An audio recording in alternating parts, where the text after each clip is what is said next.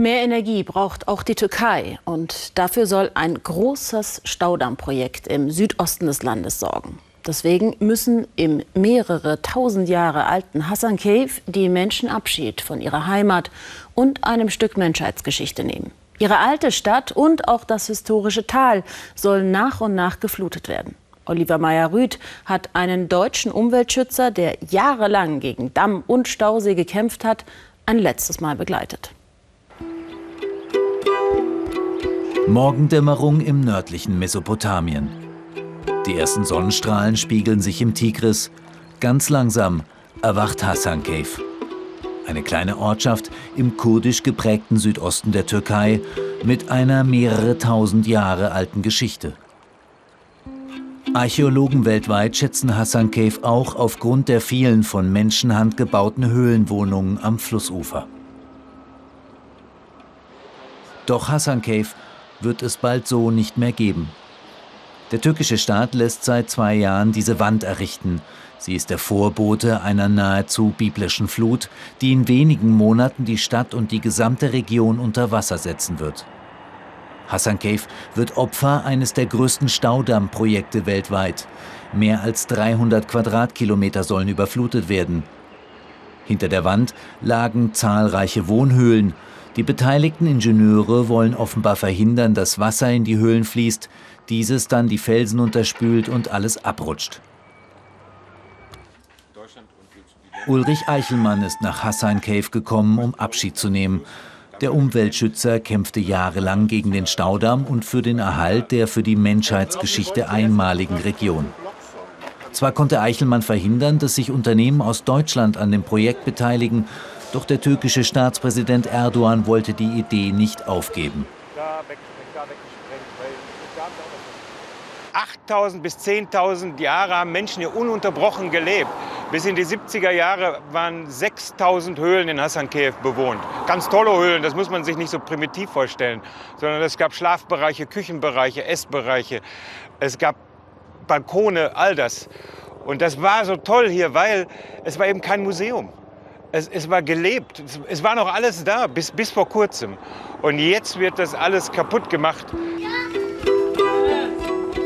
Hassan Caves Händler nutzen die letzten Tage, bevor auch ihre pittoresken Geschäfte im Wasser verschwinden.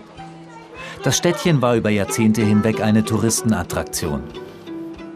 Ulrich Eichelmann besucht noch einmal all die Menschen, deren Zuhause er retten wollte. Orte, die bald nur noch in der Erinnerung existieren.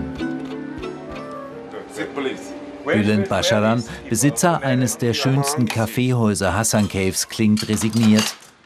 Er weiß noch nicht, wie er weitermachen soll, wenn es hier zu Ende geht. All das sei ein Trauma.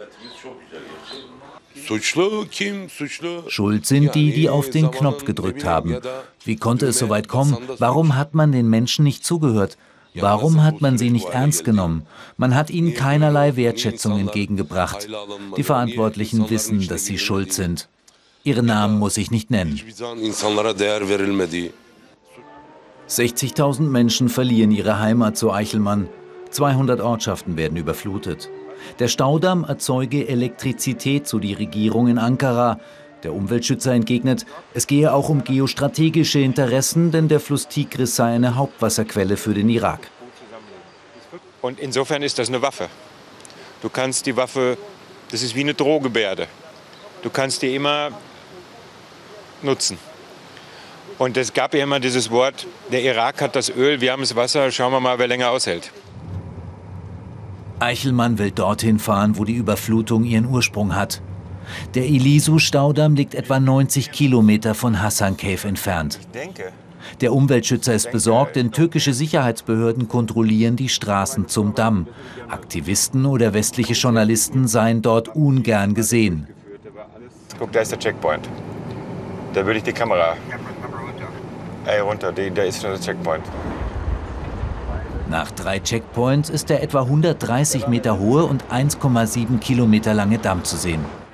Auf der anderen Seite staut sich seit zwei Monaten das Wasser. Der Weg dorthin ist versperrt. Zurück in Hassan Cave. Noch können Touristen die Altstadt fotografieren. In einigen Monaten gibt es nur noch Neu-Hassan Cave auf der nördlichen Seite des Tigris am Fuße des gegenüberliegenden Gebirgszugs. Die Regierung hat für die Bewohner Hassan Caves Häuser bauen lassen. Zögerlich ziehen die ersten Familien ein. Einige wollten eigentlich bis zum letzten Moment in ihren alten Häusern bleiben. Umsonst bekommen sie die neue Bleibe nicht. Über einen Zeitraum von 20 Jahren müssen sie für einen zinsfreien Kredit etwa 100 Euro pro Monat bezahlen. Die Schule in Alt-Hassan Cave ist geschlossen. Seit September wird in Neu-Hassan Cave unterrichtet. So zwingt der Staat die Familien, nach Neu-Hassan Cave zu kommen.